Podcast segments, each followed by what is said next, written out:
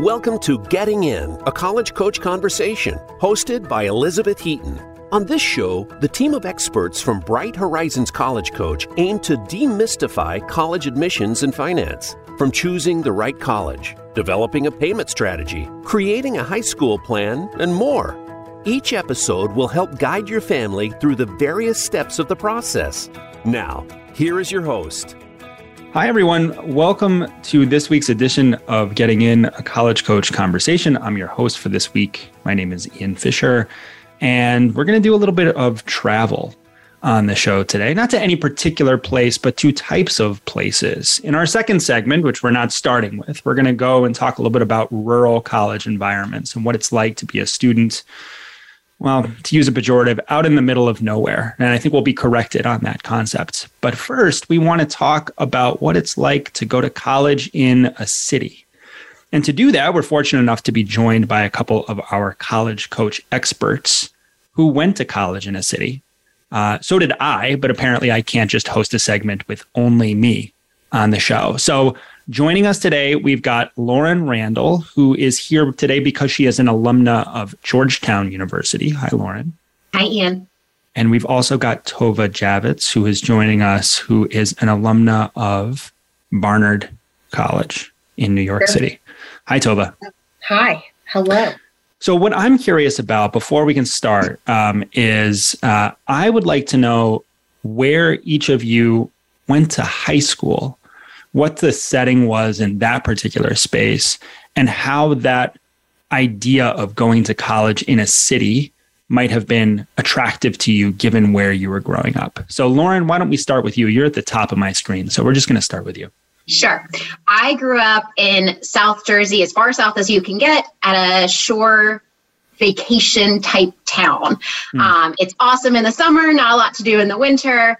And I knew what was important to me was being within driving distance from home. I did not want to get on a plane, but I knew I needed more action. Um, so I started my college search 100% convinced I was going to NYU. I wanted to be in New York. My mom went to NYU, and that's where I belonged. I ended up at Georgetown. We can get there, but I knew I knew I needed more than the beach. Very interesting, Tova. What about you? Where did you grow up, and and uh, what were you thinking when you were choosing where you'd like to apply?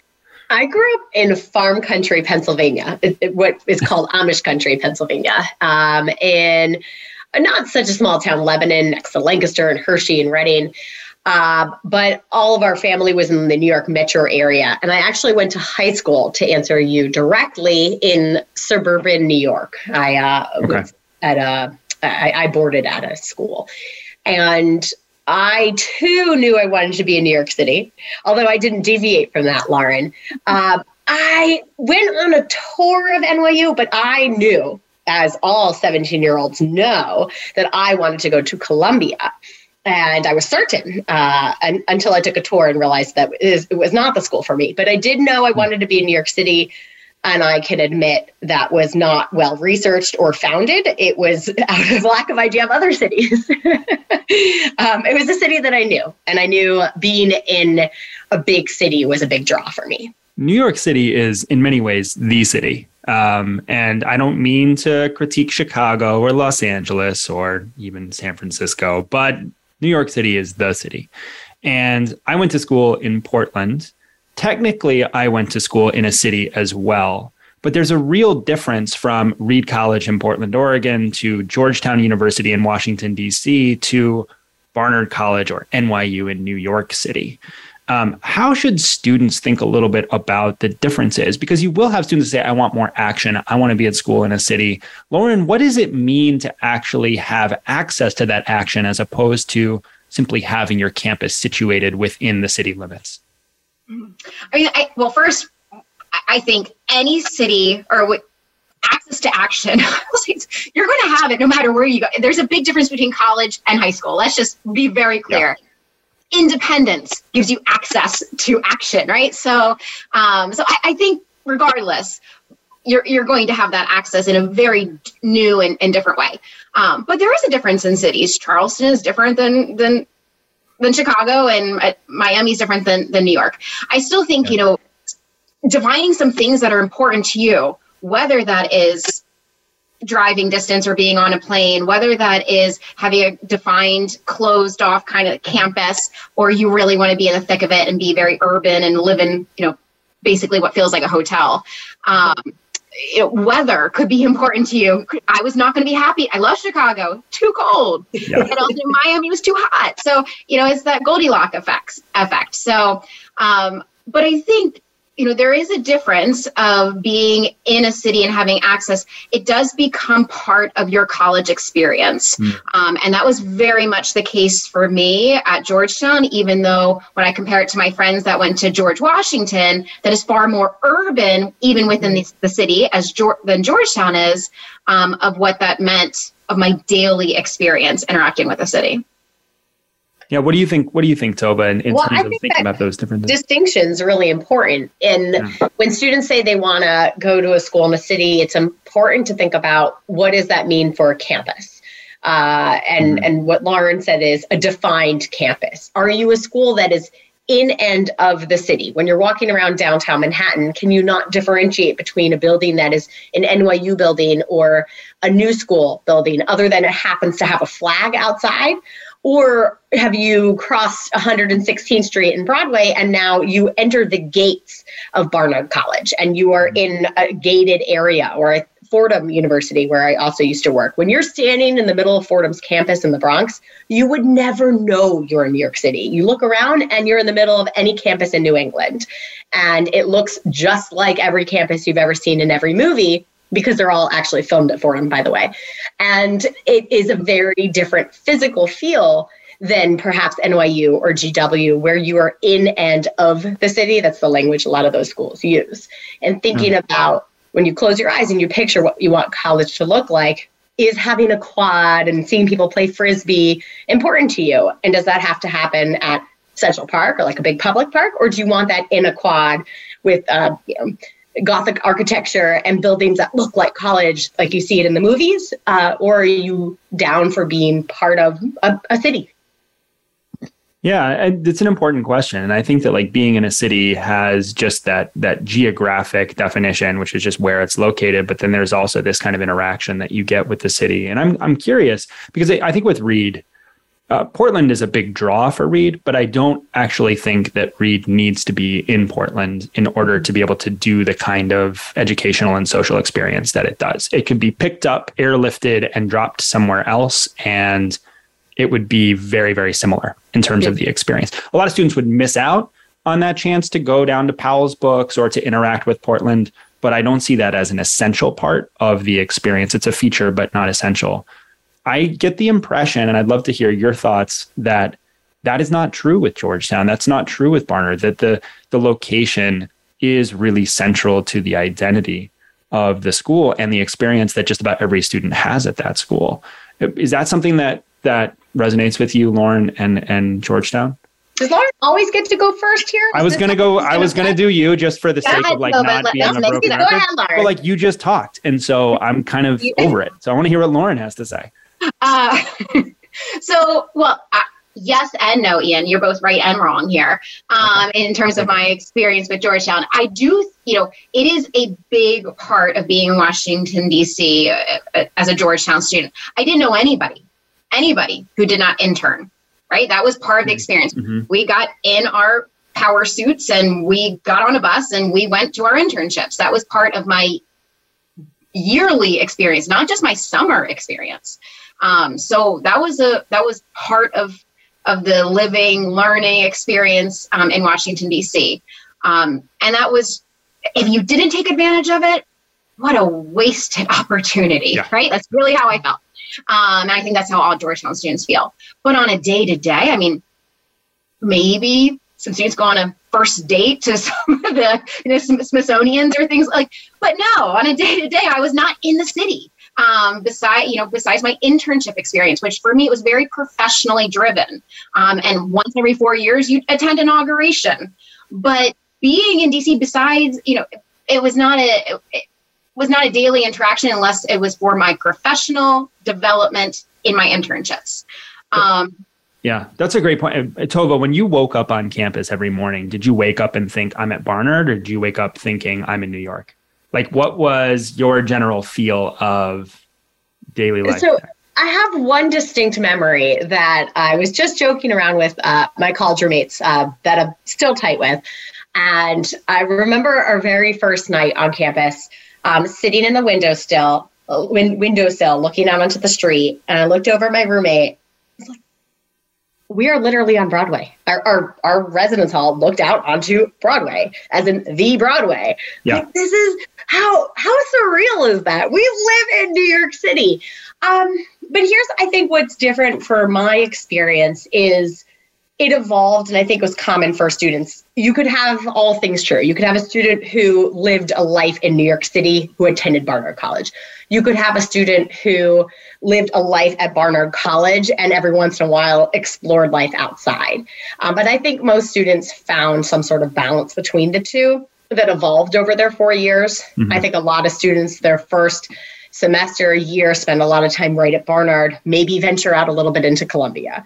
And then as years go on, they take more and more advantage of the city, less as a visitor, as a tourist, and more as someone who is now living in part of the city. I mean, in terms of all the student discounts you get and the student access you have, as being a student with a student ID card in a big city, it is just like free access to every kind of museum, discount tickets to shows. A lot of restaurants give discounts to students as well. Uh, but I don't think I took as much advantage of that right away. And it was more of the shock and awe of, I am in New York City. I live here at the very beginning. I think that's true for most students is that you really want to get your bearings. You want to meet other people. You want to figure out your dorm. You want to figure out the expectations of your classes. But as time goes on, the city becomes a resource in many ways. You're pointing out all of these opportunities to engage with the culture of New York. Lauren, you're pointing out, you know, this internship that was ubiquitous among Georgetown students. I think it's great.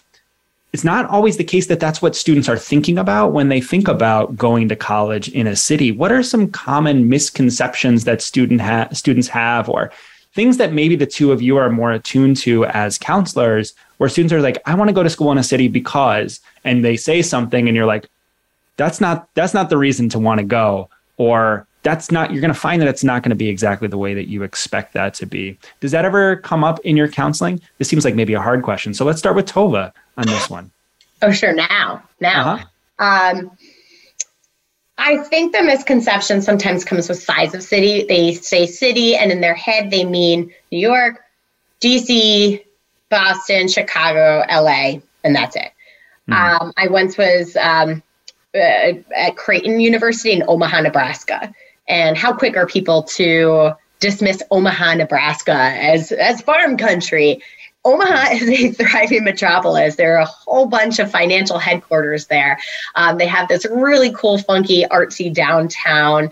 Uh, the U.S. National Swim Trials are always there. The uh, Little League World Series is always there, and it's it, it can be have, have the same opportunities as any city can offer. So I think sometimes students are quick to dismiss a small city, not realizing it might mm-hmm. have the exact mm-hmm. same advantages of why they want, why they might be drawn to a city. And what does city mean? It doesn't have to be one of the top four or five voluminous wise. Uh, and, and as long as you have an urban classification, you might still get all those advantages that we're talking about. Gotcha. So broaden your definition in mm-hmm. some respects. Yeah. Lauren, what do you think? I think maybe a misconception, and I, I don't know because I did not go to a rural school and I did not go to an NYU or a GW that is very much, you know, in and of the city. Um, but I think a lot of students that I talk to and say, well, I don't want to go to a small school or I don't want to go to a school in the middle of nowhere because I need to meet new people. I need to be around, like, I want to feel alive in the city. Mm-hmm. And in some ways, I think a city can be a very lonely place just because there's so much going on around you. Does not mean that that is, you know, that you can't have eh, that that's you know everything right? So you know and, and my mom I, I started this off by saying i was going to nyu and my mom was very clear. I, she didn't want me to go to nyu because it was the loneliest she ever was yeah. right? And, she, and so you know it's just really and she transferred from muhlenberg. She's like i had more friends there. Um, but again so the draw of a city sometimes there can be a mis- I, I, misconception. I think that's regardless I think there's a level of independence a student should come in with of say like you if you say you're going to take advantage of these things, like what does that really mean in practice? Yeah, I mean, it's I, I'm sort of thinking of the difference between meeting people at like a big party versus a dinner party, right? So at a mm-hmm. dinner party, there are fewer people to talk to, but there are going to be conversations. Like you're going to connect with people, like it or not. Um, at a big party, you can very much just kind of float through and not talk to people, and yeah. there's this kind of common misconception I think that lots of college students have that everybody else has it together and they don't. You know, it's like, how do they know each other? How have they made friends? But those other people, meanwhile, are looking at you and saying, how does she have it together? How does she have friends already? So, um, and I think that that can be exacerbated in a city where there's so much life that's happening around you, and you're wondering, why am I not a part of all of these things? I'm just going back to my dorm room to eat, you know, microwave pizza, um, which I imagine is okay in New York as well, right? Can you do that? Okay. I mean, um, I mean no, I'm not going to let you eat microwave pizza in New York City. Pick a different to, food you're going to like. Pizza. Okay, fair enough. Fair enough. Um, I, I, I, do appreciate these like different sense of, of scenes and settings. One of the things that I think is a devil's advocate's perspective is um, you go to college for the college experience and you can never really have that experience on campus again in your life. But if you want to live in New York, you can do that in your late 20s, you can do it in your early 30s. It's something that you can you can have in a different context. What is your thinking around you know, is there something really special about being a student in a city that captures the best of both of those worlds? Um, or is there an argument to be made that when you're living in New York, you really just want to be living in New York and, and not worrying about your philosophy homework? Hmm. I would jump in really quickly to say that when I graduated, I felt like I was still in college. Pretty much nobody left. Every all of my friends stayed in Washington D.C. It was all of our first jobs. It was a very easy transition. All of a sudden, I was like, whoa, there's a whole city out here. Finally, I took it. So I did get the college experience and then the city experience yeah. with just nobody left. And I don't know that's necessarily the same for a rural school. Uh, interesting. Tova, yeah. what do you think? Uh, similar. I stayed too, as did many of my friends. But as an adult, which I think I can call myself now, 20 some years later, 25 some years later. Look like one uh, mm-hmm. we, um, I can say confidently, we, we could say room and board in college is expensive. Oh my goodness you know uh, twelve thirteen hundred dollars a month room and board these days. That is dirt cheap in New York City for a heck of a lot nicer than you're ever going to be able to afford as a recent college grad. Do you want a nice apartment that you can afford? Uh, college may be your cheapest option to live in New York City, and a and a two a, a room overlooking Broadway. I assure you, it was many, many, many, many, many, many more years if I would ever be able to afford that kind of living in New York City before we before we go out to the country and hear a little bit about Ryan, uh, what Ryan has to say, uh, you know, I think often students are kind of considering different situations. There are kids out there that say, "I'm going to be in a city, period," and so I'm only looking at New York, Boston, Chicago schools. But then I think there are a lot of students who will say, "Well, NYU's on my list, but I'm also going to go look at Vassar and I'm going to check out Hamilton," and you know, there's going to be a mix of potential schools.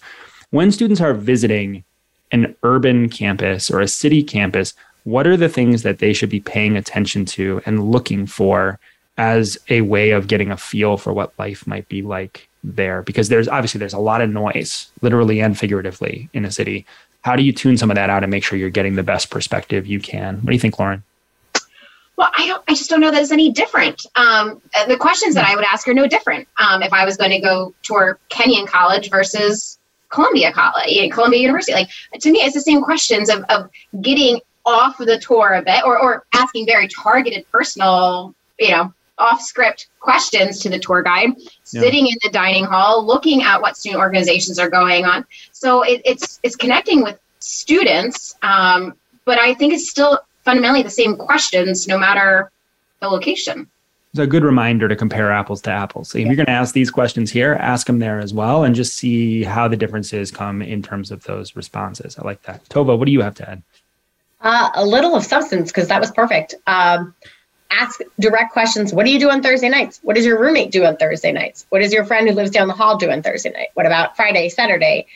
Uh, you know, it's if if it's a school that has a parking deck and you're in an urban environment, one of the tips uh, an old colleague used to say is go walk in the parking deck and look at the license plates Do you get the impression everyone's going to be leaving on the weekend because mm. they're all local? Um, or are they from all over the country? Mm. Uh, and, and asking what weekend life is like. And one of the things that I think is great is find out is there something to do different seven days a week right there on campus? Do you never have to leave the gates or the walls or the few blocks to have a vibrant experience? Uh, because that might be where you start out, even if the city was the draw.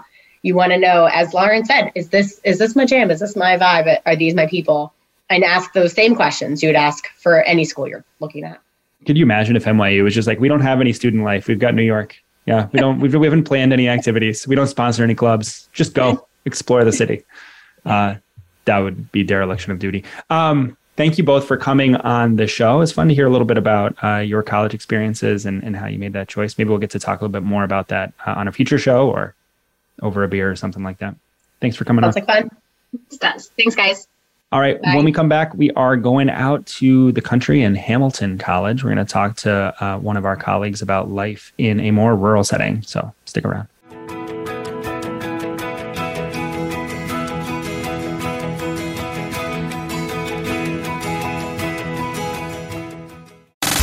Have you friended us on Facebook yet? Why not? Just go to facebook.com forward slash voice America or search for the keywords voice America. Once you are part of our Facebook network, you'll receive daily messages about what's happening with our shows, this week's featured guests, and new happenings at the Voice America Talk Radio Network. And you can add your voice to the always active discussions on our timeline. Just go to facebook.com forward slash voice America or search for voice America.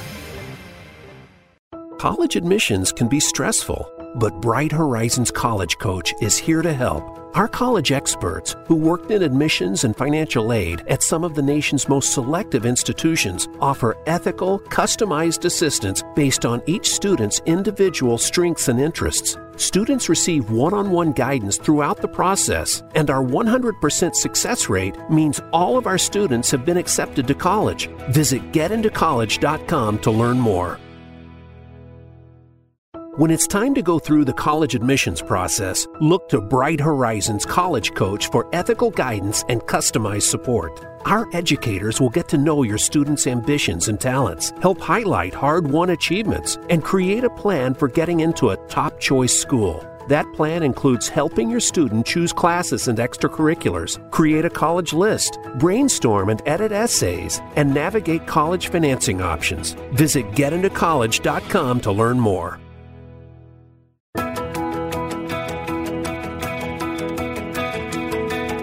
You are listening to Getting In, a college coach conversation. To submit a question for an upcoming listener Q&A segment or to suggest an idea for a future segment, please send an email to gettingin.voiceamerica at gmail.com. Now, back to the show.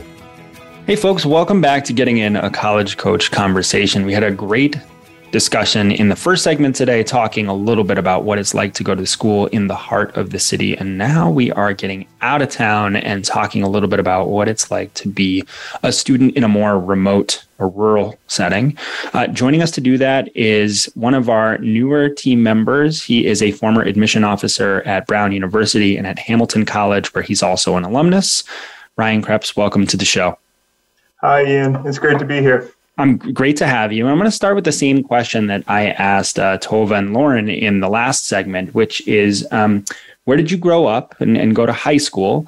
And as you were thinking about the places that you were considering for your college experience, um, what were the considerations that you were making with respect to setting? Um, you know, did you want to be in a more rural setting, or or were you kind of all over the map? Yeah, so I grew up in a small rural community in Iowa, and everybody from my high school essentially had three options. If you were in the top half of the class, you went to a local state university. If you were in the bottom half, you went to either a local community college or you, you joined the military or the workforce. And so for me, I was in the top half of my class. I was planning on going to the University of Northern Iowa to study accounting. And during my, my senior year of, of high school, I had a really good football season. And one of my neighbors on my street happened to work at a local college, which was Grinnell College. Mm-hmm. And the football coaches reached out to me saying, You should really look at our school. And mm-hmm. I didn't really know much about, about the school, even though it was only a couple blocks from my parents' house. Um, but they brought me on campus. I got to learn a little bit about the liberal arts. Um, I got to learn a little bit about their football program, and it just seemed so different than what most of the students in my my high school were doing. Um, but I knew it was a really hard school to get into. A lot of the students were coming from places like Chicago, New York, San Francisco, yeah. way outside of, of, of, rural America. But I applied, ended up getting in, um, and was excited to try something different. And so for me, it, I only applied to, I think it was three total schools. Um, and Grinnell was the one that, that stuck out to me as the place where I wanted to go because it was just so different than anything else that I, I had seen out there for colleges. How different was Grinnell in terms of its setting from where you grew up? Did you feel like there was a big transition? I know that it is quite, Grinnell is one of those schools that really, I haven't been there, but um, talking to admission officers who were there, that feels quite remote, um, many hours away from kind of your your nearest city. Um, and uh, how did that adjustment kind of play out for you?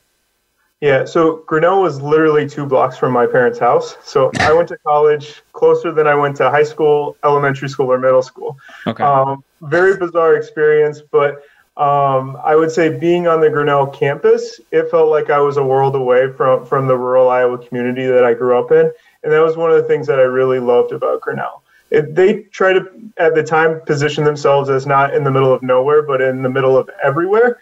Um, I think that's kind of a hard sell once you're in yeah. Grinnell, Iowa, because it's pretty far from everything. Um, but the real beauty was that you got to connect with the other students there on campus. And I've worked at some really great schools that have great numbers in terms of diversity and where students are coming from. But because those schools were larger, sometimes students fall into to like their own groups. Whereas at Grinnell, everybody had to interact with everybody. And so it was a really cool way to get to learn about where other people were coming from, the different parts of the world that they were from, because Grinnell has a really high international student population. Um, and it's really enriched my experience as an alum because I have friends all over the US and all around the world. So this is really interesting because you're you're keying in on kind of a distinction between a small college and a big university. But you could have both types of educational experience in the middle of nowhere, right? Um, you know, I, I, kind of think of, I think Penn State is probably a pretty good example of a place that, you know, it's a college town. How is there a difference between being in a more remote setting at a big university versus being in a remote setting for a small college? Is it really a distinct difference um, in terms of what your experience is like with respect to that setting, that location? Yeah, so from my experience visiting some of those bigger schools that are in remote areas, they tend to have either big sports teams or a big college town feel to them where you have a lot of access to um, opportunities off, off of campus. Um, being in a, at a small college in a remote area, that's really the cultural hub for that community. And that's an exciting thing as a student because a lot of what you're doing, whether you're writing for the newspaper, playing on the sports team, or performing for the, the theater, um, you're you're the star of the show. That's what everyone everyone's reading the newspaper, everyone's going to the sporting events, and so that's a really cool thing.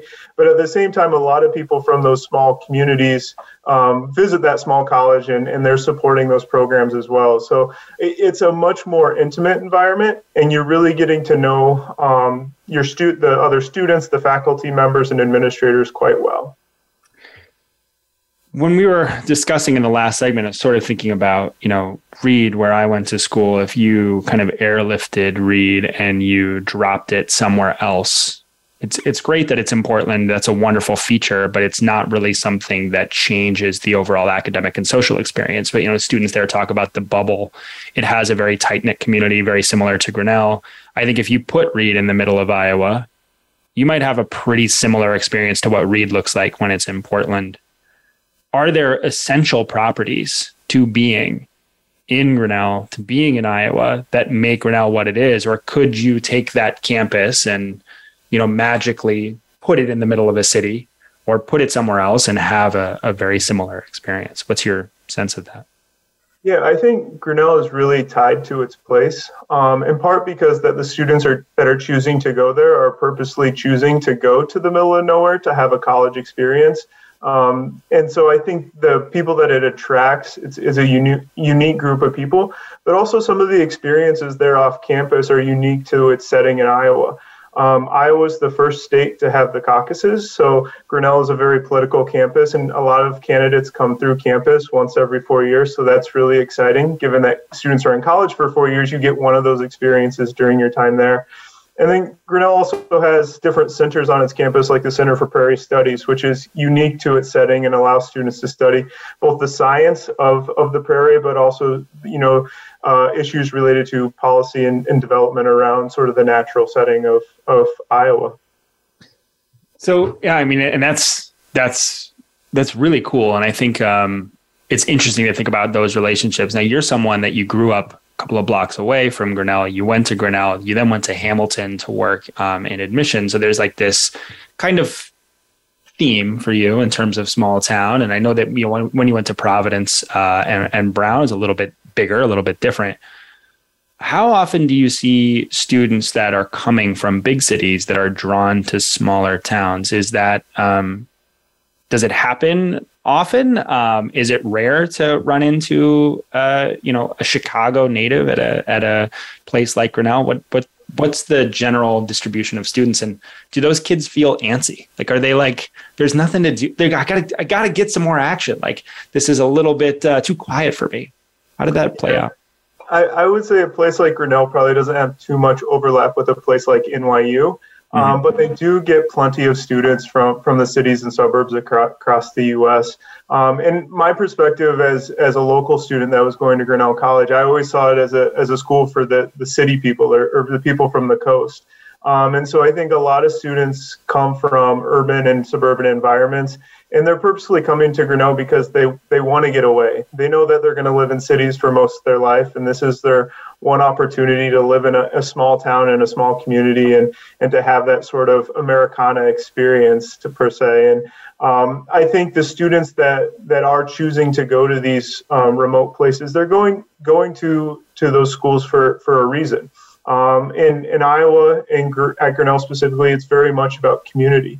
Um, I think you could say something similar about Hamilton, but Hamilton's also in the, the foothills of the Adirondacks. And so there's an outdoorsy vibe there. A lot of students like to ski and hike and, and snowshoe, and the outdoor club was huge at Hamilton.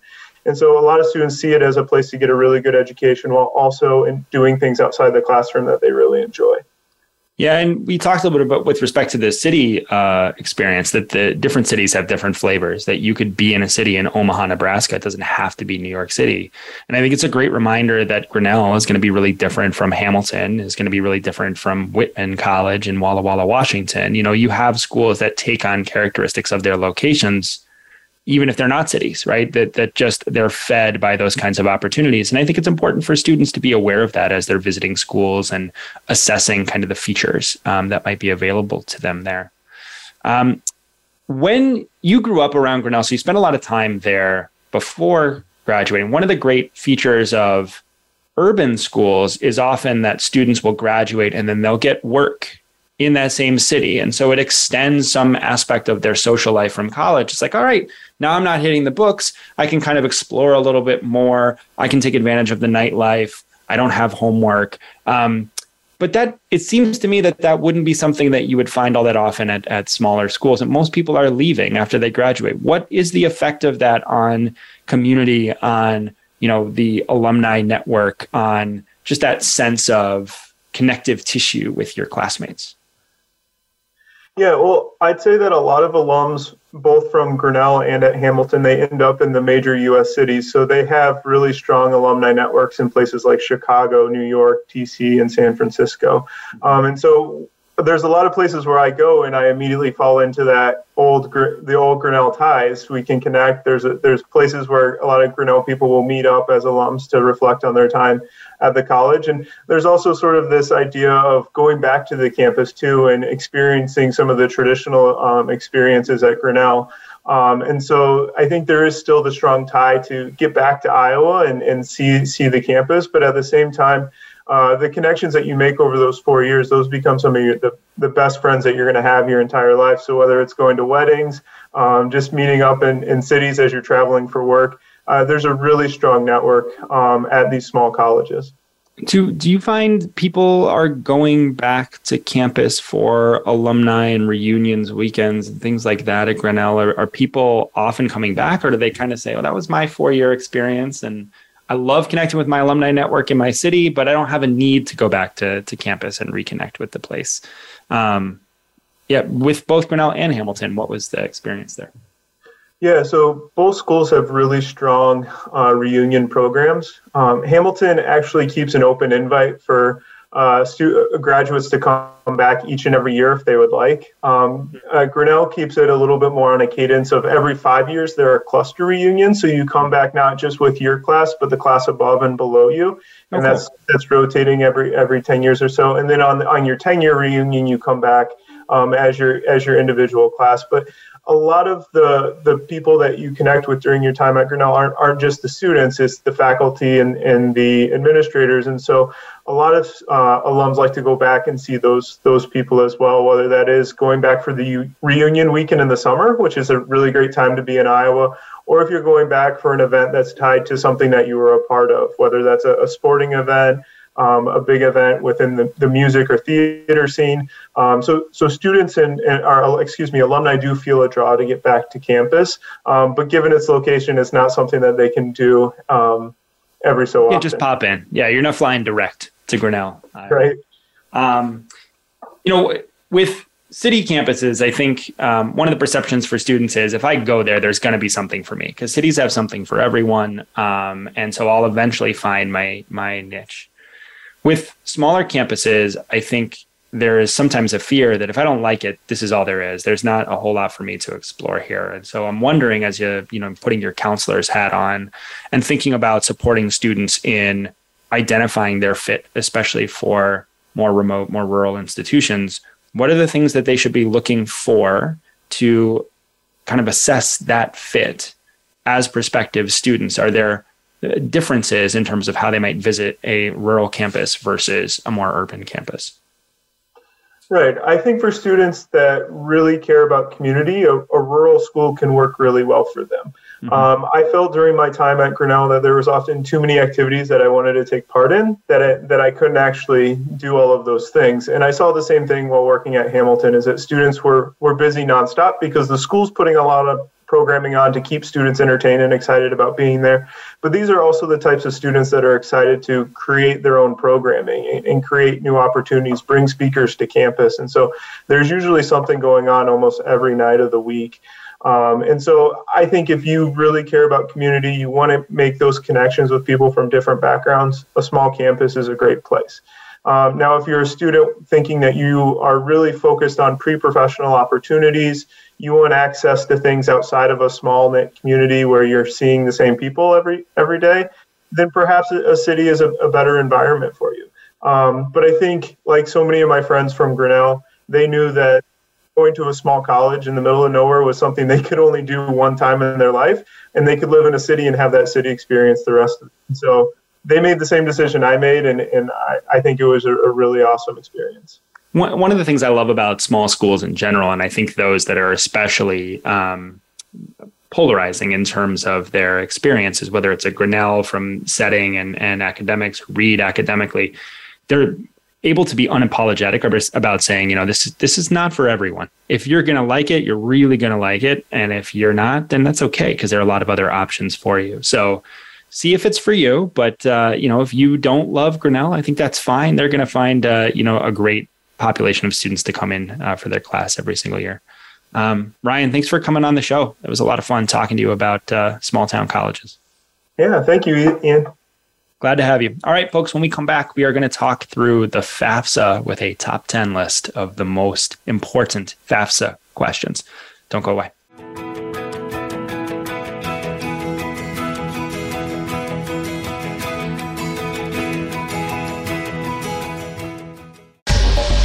Get the news on our shows and other happenings by following us on Twitter. Find us at VoiceAmericaTRN or twitter.com forward slash VoiceAmericaTRN. College admissions can be stressful, but Bright Horizons College Coach is here to help. Our college experts, who worked in admissions and financial aid at some of the nation's most selective institutions, offer ethical, customized assistance based on each student's individual strengths and interests. Students receive one on one guidance throughout the process, and our 100% success rate means all of our students have been accepted to college. Visit getintocollege.com to learn more.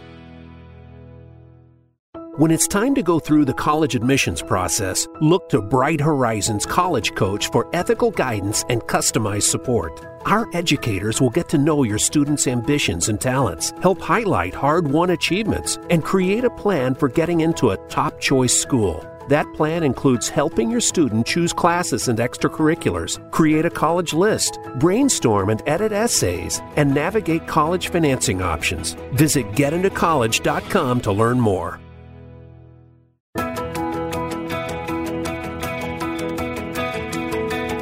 You are listening to Getting In, a college coach conversation.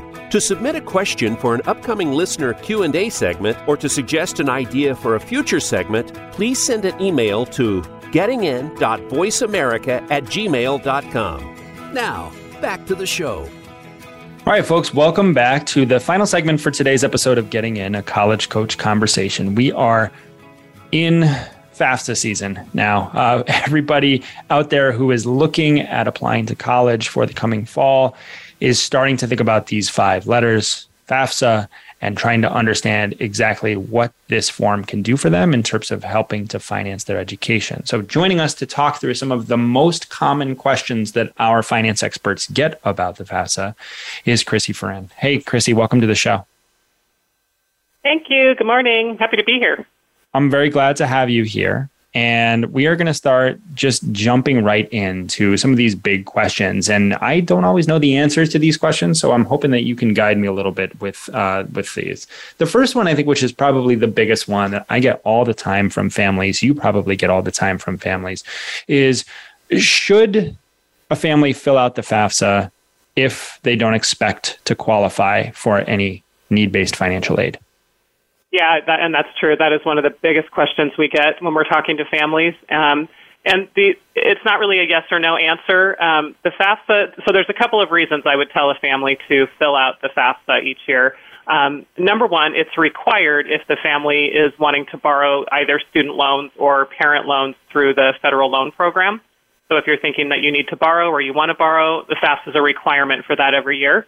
Um, a couple of other reasons are that um, some schools might require the FAFSA just to be considered for merit scholarships. So there's not a lot of schools out there that do that, but there could be some st- schools that say, you know, in order to be considered for academic or merit scholarships, we want you to fill out the FAFSA. Um, some schools don't allow you to fill out the FAFSA in the subsequent years if you don't fill it out your child's freshman year. So again, that's something to, to think about. And some schools are even giving small scholarships of, you know, $500, a $1,000 just for having the FAFSA filled out. So if you're thinking you're not sure you want to fill it out, you don't, you know you're not going to qualify, just make sure that you're checking with your the student schools um, before deciding not to fill it out, just for those reasons. Because sometimes there's a little money in it. Sometimes, you know, it, it, if you want to borrow, you need to. So I would just make sure that you check to make sure the school doesn't require it for one of those reasons. And if not, certainly don't have to. It's not. It's not it's not a um, obligation. So. Is that usually something that you're going to find on the school's uh, financial aid website, um, or will you have to send an email yeah. or, or make a call? Typically, it'll be if, if you're looking under uh, when you're looking on the school's website. If you just type in the word FAFSA, the, the five letters, or if you look under financial aid. Sometimes, if you're looking for merit scholarships on the school's website, it'll tell you if they require the FAFSA for merit. But so normally you can get that information from the school's website, but it doesn't hurt to email if, if you're not seeing any of that just ask the financial aid office or the admissions office.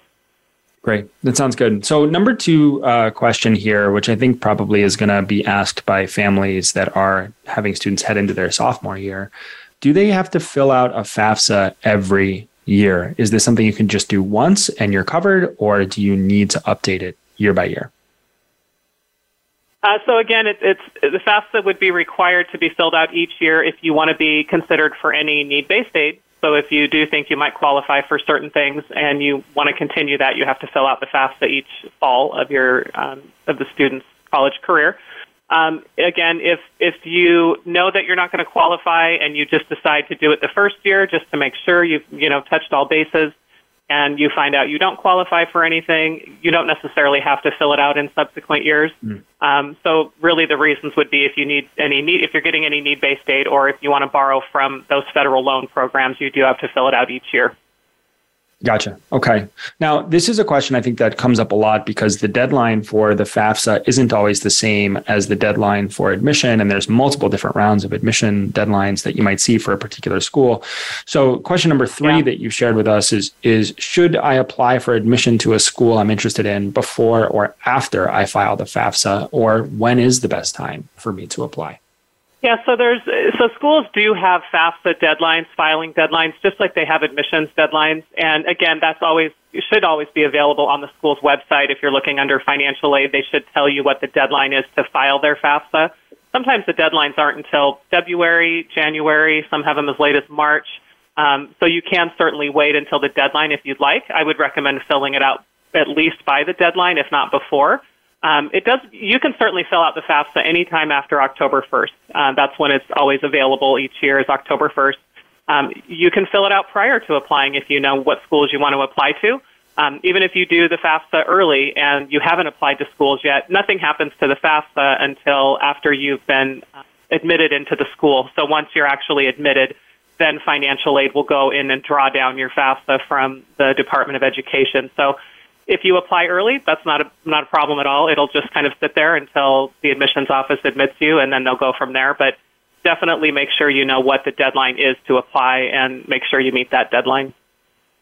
Yeah, you, you don't want to miss uh, those deadlines, uh, certainly. And and colleges, no. I, in general, are very good at matching up forms from students. So whether it's a letter of recommendation that's submitted before your application, mm-hmm. they're going to match that up just like they'll match up the FAFSA with your application once it arrives.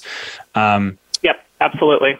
One of the terms that's mentioned on the FAFSA that I think it might be new to many families is work study. So your fourth question here is is families like to ask what is work study and what if I'm not sure that I'm interested in pursuing work study at this time? Yeah, and that's a question we get asked a lot too, is families don't know what work study is. And there's just one question on the FAFSA in the student section that asks if they want to be considered for work study. Um, work study is just a, it's a form of need-based financial aid, so it does have a financial need component to it. But basically what it is, is if you're awarded work study, you're able to get a part-time job working on the college campus. Uh, the student earns a paycheck just like any other job, and they can use that money for whatever they want, living expenses, buying books, um, you know, whatever going towards their tuition, whatever they would like to use it for. Um, but I would recommend, even if you're not sure you're going to qualify, even if you're your child doesn't know if they want to do work study or you don't know if you want your child to do work study, I would check the box. I would recommend checking the box just because you can always say no if you do get it. So if you do get awarded um, work study by the financial aid office at those schools and you decide later that you don't need it or don't want it, you can always turn it down. Typically, if you don't ask for it now when you fill out the FAFSA, there's not a great chance of getting it later. So it's better to ask for it now and then turn it down if you don't need it than to not get it now and try to get it later when they've already given out their money because it's on a um, on a limited fund basis. So, but it's it's yeah. great. It gives the students a chance to work for ten hours, twelve hours a week, and you know, meet some people on campus, get some connections going. So, it's a great thing. They're, they're usually pretty good jobs too. I mean, like working in the sports center, handing out towels, or you know, working in the library. There's there's yeah. some good stuff on work study. It's you want to say yes, yeah. I think to that. Absolutely, absolutely. All right. So there are often different kind of family situations that uh, students are going to run into. One of those are, you know, divorce uh, within the family. So if I have uh, divorced parents and I got to fill out the FAFSA, what are some things that I need to be aware of? Uh, yeah, so with divorced parents, it's going to be changing a little bit. So just to kind of remind families, if, if they don't know, the FAFSA is going undergoing some changes starting in the year of um, 2024-25. Hmm. So it won't be anything for this fall, but um, something to kind of look forward to and, and talk with us if you have questions. But the, right now, when you fill out a FAFSA, if you're currently divorced, the FAFSA only includes one parent. So both parents do not have to fill it out. Who they use on the FAFSA is called the custodial parent. And right now, the Department of Education deems the custodial parent to be with the parent that the student lived with most in the last 12 months. So it's usually pretty easy to figure out who they've lived with in the last 12 months the most, and that would be considered the custodial parent, and that parent's information would be on the FAFSA. Um, starting in 24 25, they're going to be moving more towards which parent provided more financial support. Um, mm. We don't have a lot of guidance on this yet. They haven't said how they're, if they're using tax returns. We're not really sure how they're going to determine that, but that is one of the changes that supposedly may be taking place in the future is instead of who the student lived with the most, it's going to be who provided the most financial support. So if you know that you have children going to school, you know, in the next few years, definitely um, stay in contact with the schools or, or with us to find out how that's affecting everything. Gotcha. So, so more to come on that, and we will definitely have some yeah. segments here on the show to talk about that new FAFSA when it drops. Um, yeah. Now you've got your non-custodial, or you've got your custodial parent filling out the FAFSA. What if that custodial parent is remarried? does that income also need to be reported on the FAFSA? Yeah, unfortunately it does. So if a parent gets remarried, um, the FAFSA is going to be looking. So, like for example, if you're filling out a FAFSA next week, starting in October for a student that's graduating in 2023 and going to college, they're looking at your 2021 tax information. Um, if you, even if you weren't married back in 2021 to this person, let's say you just married him last weekend, the FAFSA, because you're married now, it would still require both um, wow. spouses, the, the spouse and the parent's income. So from 2021. So it doesn't matter if you were married back in that tax year or not. If you're currently married on the FAFSA as you're filling it out, you do have to include all of the spouse's income, assets, and, and anything else they're asking and probably no way to talk to customer service to get out of that. I would imagine that you just kind of have to. Right? Okay. Yep. I'm judging not, by your laugh. Not a lot of ways to get out of that, unfortunately. yep. Okay, so I've submitted my FAFSA. Uh, how do I when or when do I find out um, how much I'm going to be eligible for through that form? Uh, so typically, it's it's up to the schools to kind of determine when they notify students of their financial aid offers. Um, so when a student, uh, you know, the typical timeline is you apply for colleges for admissions in the fall sometime, you know, early, early winter. And once you're admitted to the school, you do have to, you're filling out the FAFSA at the same time. Once you're admitted to the school, that's when the financial aid office can start to work on the financial aid offer after you're admitted. The most typical time to hear back from the financial aid office as to what you're eligible for for that school is usually February, March, even sometimes as late as April. Um, they'll email you. Usually, most everything is electronic now, but some schools may still be using paper options. But usually, they'll email the student to let them know that there's a financial aid offer, you know, in their student portal to look at. But so typically, you'll hear about everything you're eligible for um, from from filling out the FAFSA from the school sometime in the spring. Um, you can, once you're filling out the FAFSA, to find out if you qualify for like the federal Pell Grant or what you're eligible for for federal student loans. So those two items the FAFSA will tell you pretty much immediately once you've filled it out. Um, as soon as you submit it, it'll give you a page that, you know, kind of the confirmation page basically that says you submitted it. On that confirmation page further down the bottom, it'll tell you if you have el- eligibility for the Pell Grant, what your student loan could be if you wanted to borrow. So those two items you, you would know almost instantly, but everything else you pretty much have to wait for the school to notify you, usually sometime in the spring. Gotcha. So even though it's a federal form, it's going to be the individual schools that are going to notify you about your your eligibility and your packages. Um, yes. How many schools can be added to the FAFSA, and what about those students who are applying to, and I'll just say it, too many schools? Um, can they add more uh, to the FAFSA?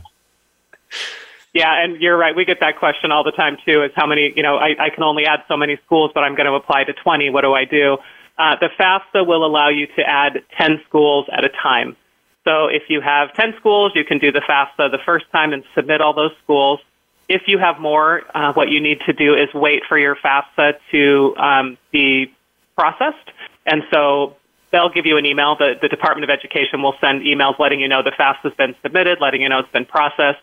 Um, once it's been processed, then you can go back into the FAFSA, and when you log in, it will give you the opportunity to add more schools. So it's more of a matter of deleting some schools you've added and adding more. So you can do 10 at a time, basically. It's basically like the read receipts that you get on a text. It, has been received. Um, now you're good. You can yeah. go in and, and, change it. Yep. Um, there will be one that says it's been submitted and one that says it's been processed. And the processed one is the one you want. Great. Um, all right. We don't have enough time to get to the last two questions, but I'm just going to ask you one of them very quickly. Um, what are the assets that are included on the FAFSA? If you could give us a quick rundown of that for people uh, to, to know what to expect.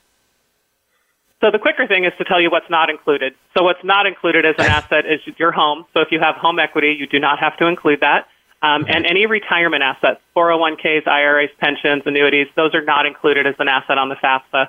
Pretty much anything else is. If you have mutual funds, stock, stock options, um, savings accounts, 529 um, education savings plans, other properties, everything else is included except your home and your retirement assets.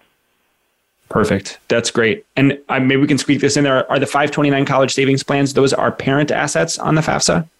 Those are parent, yeah. Even though the student is the beneficiary, 529 plans are a parent asset, which works in your favor, actually, um, instead of a student asset. So those are parent assets. That's what I thought. All right, cool. We made it through all 10. Chrissy, thank you so much for uh, speeding there into a rapid finish at the end. We will be back again next. Yeah, thank you. We will be back again next week uh, with another great show. We're going to talk a little bit about some of the schools that have some of these atypical deadlines or other quirky applications. Lauren Randall's going to be back on the show to talk over those with Beth Heaton. We will also talk about the addition of ED to the University of Vermont and their Ben and Jerry supplements. Then we'll talk about net price calculators and how to use those with your ED application. So, another wonderful show. Thank you all for being regular listeners. We look forward to welcoming you back here again next week. In the meantime, enjoy the arrival of the fall in October. We'll see you soon.